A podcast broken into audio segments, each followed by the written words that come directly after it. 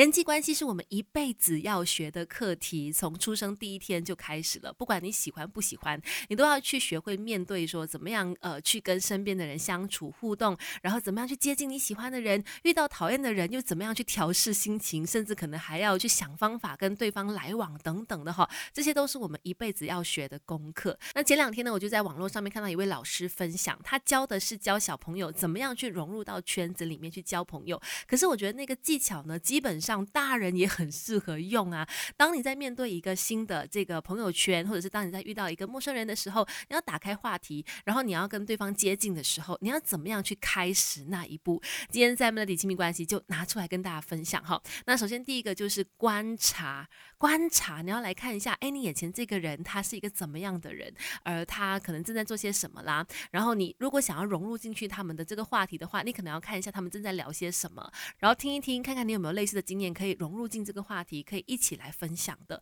然后再来的话呢，找到共通点也是一个非常重要的点哦。当你想要去融入一个新的圈子的时候呢，你必须要来看一下，我跟这个圈子之间有哪些共通的话题吗？比方说，哎，我们都很喜欢唱歌，我们都很喜欢音乐，或者是哎，我们可能以前都在哪一个公司上班啊，等等等的。从这些共通话题当中，再去找到延续下去的话题，慢慢的打开这个话匣子，跟对方呢成为朋友，这样哈。所以其实。哎，说到这个人际关系，这些方法呢，不只是小朋友可以来去用的，大人一样也可以。Melody，Melody，亲密关系是的，要跟新的朋友开始聊话题，很多人会觉得说，哈，很难以启齿，嘴巴很难张开，不知道聊什么话题好，怕尴尬。那聊些什么好呢？可以从自己出发的，先去分享说自己最近做了什么样的事情啊，有没有吃了什么好吃的东西呀，或者发现什么有趣的事物，这些都可以把围绕在你身边的事物先讲出来，用好像说故事的方式。那不管是什么年纪的人，其实都是喜欢听故事的。当然，在这个过程当中，你也要去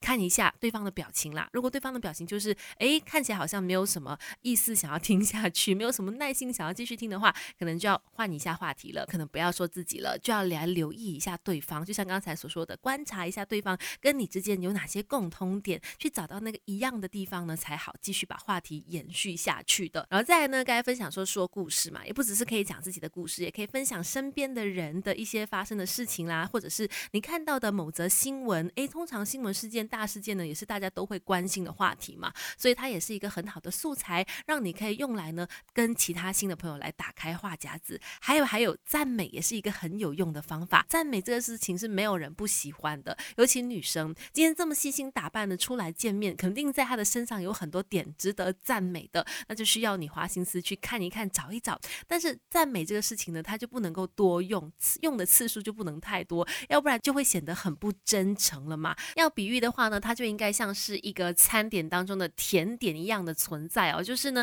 哎，前面可能都聊得很愉快了，最后再来个称赞，当做是一天完美的这个结束，又或者是让整个气氛呢可以更加好活络一些些的话呢，可以多用赞美这个方法。希望今天的分享对你的这个人际关系有所帮助。